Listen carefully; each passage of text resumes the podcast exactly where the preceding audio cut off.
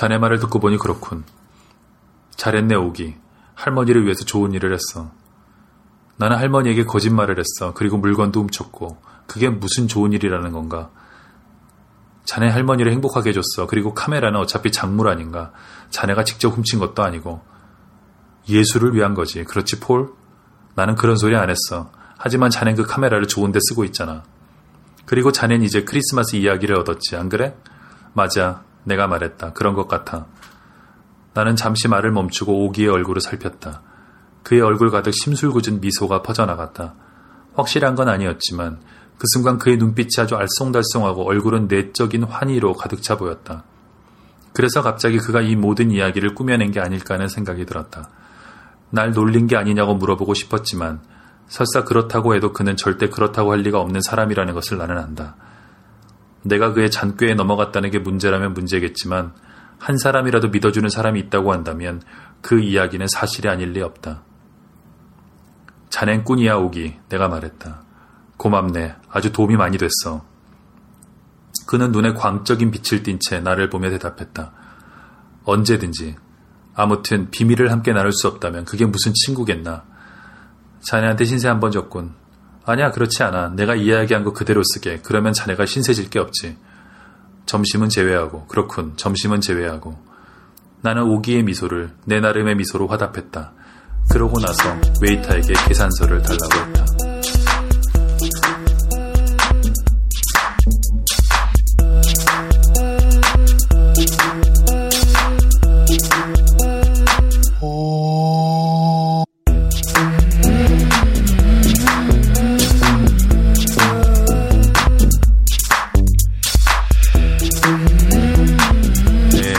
들으셨습니까? 네, 오기 렌의 크리스마스 이야기, 폴 오스터의 짧은 소설입니다. 네, 재밌죠? 이 소설은 짧지만 사실은 폴 오스터의 그 장편이 가진 특징들을 다 가지고 있습니다.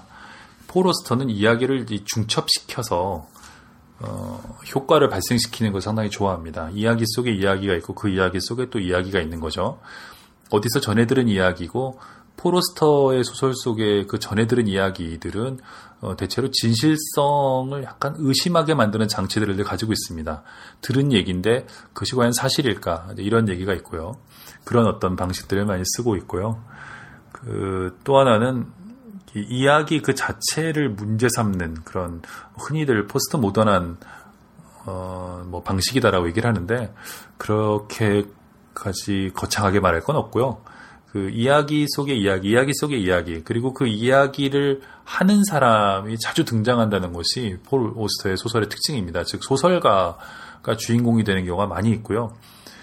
이 경우에도 자기 자신이 그 이야기 속에 들어있는 것 같죠. 그래서 사실이 아닌 것 같은 이야기를 가지고 와서 사실인 것처럼 보이게 한다거나 또는 그 반대의 기법들을 많이 씁니다. 그래서 전체적으로 이야기 전체를 흥미로운 불가지론의 세계 속에 이렇게 던져 놓는다고 할까요? 예, 그렇죠. 이거를 사실로 믿는 분은 물론 있겠죠. 하지만 저는 오기 렌이라는 사람도 없고 그냥 이 모든 것 자체가 이 폴 오스터라는 작가의 창작이라고 사실은 확신하고 있습니다. 네, 그리고 이 그 짧은 이야기에도 역시 그 사진 이야기가 나오죠. 예, 폴 오스터가 이것을 쓰고 있을 때가 아마 그 가장 유명한 작품이죠. 거대한 괴물, 리바이어던이라는 제목으로도 우리나라에 번역이 됐었습니다만 거기에도 보면 이 자기 사진을 남에게 찍게 만드는 그런 재미있는 에피소드가 나오는데요. 실제 그 사진가이자 그 설치 작업 같은 걸 하는 그 조피칼이라는 프랑스 작가를 모델로 했다고 하죠. 나중에 그 조피칼과 같이 또 작업을 하기도 합니다. 이런 식으로 이 자기 이 소설에 어떤 실제 인물을 등장시키고 또 그것을 바탕으로 그 실제 인물과 다시 그 소설 속에 나온 장소들을 답사하면서 사진을 찍는다거나 이런 식으로 현실과 이야기의 경계를 끊임없이 넘나드는 것이 이른바 이 폴 오스터의 시그니처 스타일이라고 할 수가 있습니다. 이 이야기에도 보시면 처음에 이제 이 이야기를 오기 렌으로부터 들었다고 하죠. 그래서 오기 렌이라는 사람 또 이야기가 그 안에 있는 것이고요. 그런데 또 안으로 들어가면 이 에슬 할머니라는 사람도 나름의 어떤 그 연기, 이야기를 하고 있는 것입니다. 그래서 모두가 조금씩 어떤 이야기들을 지어내고 있는 것이고요. 그래서 오기 렌은 실화라고 말했지만 나중에 보면 실화가 아닌 것 같다는 뉘앙스를 강하게 풍기면서 얘기가 끝나게 됩니다. 이런 경우에는 과연 누가 바로 작가인가라는 것을 독자로 하여금 헷갈리게 만드는 것이죠. 네, 이런 폴 오스터의 그 이야기관이랄까요? 이런 것은 이 마지막 부분에 잘 요약이 돼 있죠. 내가 그의 잔꾀에 넘어갔다는 게 문제라면 문제겠지만 한 사람이라도 믿어주는 사람이 있다고 한다면 그 이야기는 사실이 아닐 리 없다. 네, 이것이 바로 어떻게 보면 폴 오스터의 소설관을 잘 요약한 그런 한 문장이라고 할 수가 있겠습니다. 네, 그런 이 작가의 소설관과는 또 별개로 폴 오스터의 이 소설은 이야기를 공부하시는 분들은 한번 유심히 볼 필요가 있습니다. 이야기꾼이 어떻게 이야기를 끌어가는가에 대한 비밀들이 숨어 있는데요.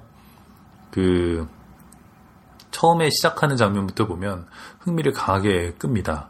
나는 이 이야기를 오기 렌으로부터 들었다. 그러면서 오기가 이것은 올바른 일이 아니고 또 고의로 그런 것도 아니니까 본명을 쓰지 말아달라고 부탁했다라고 얘기를 합니다. 하지만 나머지는 전부 실화다 얘기를 합니다. 궁금하죠. 올바른 일이 아니라는 거, 올바른 일을 했다는 건 전혀 궁금하지 않습니다. 옳은 일, 뭐 잘한 일 이런 거는 우리 듣고 싶지 않죠. 누가 돈을 주면 들을까? 그런데 옳지 않은 일은 언제나 우리의 흥미를 끕니다. 게다가 이 말을 전해준 사람이 자기를 익명으로 처리해달라고 했다는 것부터가 이제 흥미롭죠. 그 다음부터 이 바로 이야기의 본론으로 들어가지 않고 오기 렌에 대한 얘기들을 얘기하고 또 사진에 관해서 흥미로운 얘기를 합니다. 근데 사실 이 오기 렌의 그 사진 찍는 방식이 매일 똑같은 장소에서 사진을 계속 찍는다는 것은 이 화자는 몰랐던 것처럼 얘기를 하지만 사실은 폴 오스터는 분명히 알고 있었을 겁니다. 이것은 프로페셔널들이 작업하는 방식이죠.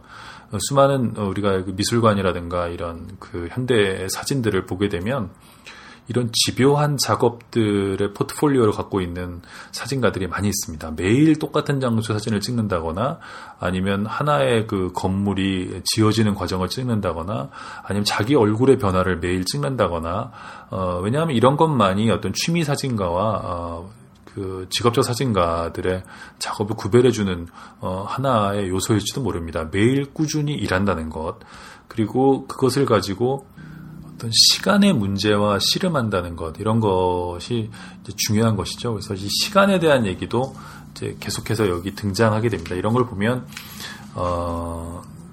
폴 오스터가 사진에 상당히 이 무렵에 1992년 이 언저리에 관심이 상당히 많았구나 하는 것을 알 수 있고요. 게다가 사진을 계속해서 찍는 일에 관심이 있구나라는 걸 알게 됩니다. 그래서 이것은 결국에는 영화를 의미하는 게 아닌가 하는 생각이 자연스럽게 들죠. 사진을 계속해서 찍는다는 것, 즉 영화의 옛날 이름이라는 이름이 활동사진이었죠. 사진이 움직이면 그것이 바로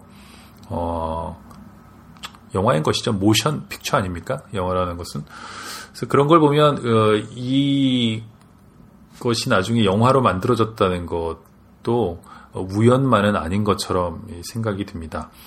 이것은 나중에 웨인 왕 감독에 의해서 스모크라는 영화로 만들어졌죠. 이 짧은 이야기를 가지고 폴 오스터가 직접 시나리오를 써서 영화를 만들게 됐고 이 영화는 한국에도 개봉을 해서 많은 분들이 보셨습니다. 영화도 상당히 좋아요. 여기에는 없는 몇 가지 에피소드들이 들어가 있는데 그것도 인상적이고요. 그렇습니다. 제가 지금 읽은 이 버전은 열린 책들에서 나온 오기 렌의 크리스마스 이야기 김경식 번역으로 되어 있는 판본인데요. 이것은 흥미로운 것이 맨 앞에 이 소설을 싣고요. 그 뒤에 스모크의 제작 과정에 대한 폴 오스터의 인터뷰가 있습니다. 이 인터뷰도 상당히 좋습니다. 영화와 소설이 어떻게 다른가에 대한 폴 오스터의 견해랄까요? 그런 거라든가 그다음에 그 밖에도 여러 가지 흥미로운 영화와 문자 언어의 어떤 차이점에 대한 흥미로운 통찰들을 볼 수가 있습니다. 이 웨인왕 감독은 조이러 클럽을 만드는 과정에서 이 스모크라는 것을 계속해서 개발을 해갔는데요. 전혀 영화 작업을 해보지 않았던 소설가가 시나리오를 써서 영화를 만들게 되는 그런 과정, 그것도 재밌습니다. 그 뒤에는 이 스모크의 시나리오도 그대로 실려 있습니다. 그래서 각색이라는 것이 어떻게 이루어지는가에 관심 있는 분들도 한 번쯤 읽어보시면 좋을 그런 책이고요. 뭐 그런 걸 떠나서도 이 그 폴 오스터의 소설 그리고 뒤에 인터뷰만 보셔도 재미있는 그런 책입니다. 자, 오늘 크리스마스를 맞이해서요. 오기 렌의 크리스마스 이야기, 폴 오스터의 소설을 가지고 김영하의 책 읽는 시간 진행을 해봤습니다. 자, 여러분 성탄절 잘 보내시고요. 남은 한 해 잘 마무리하시기 바랍니다. 지금까지 김영하였습니다. 여러분 안녕히 계십시오.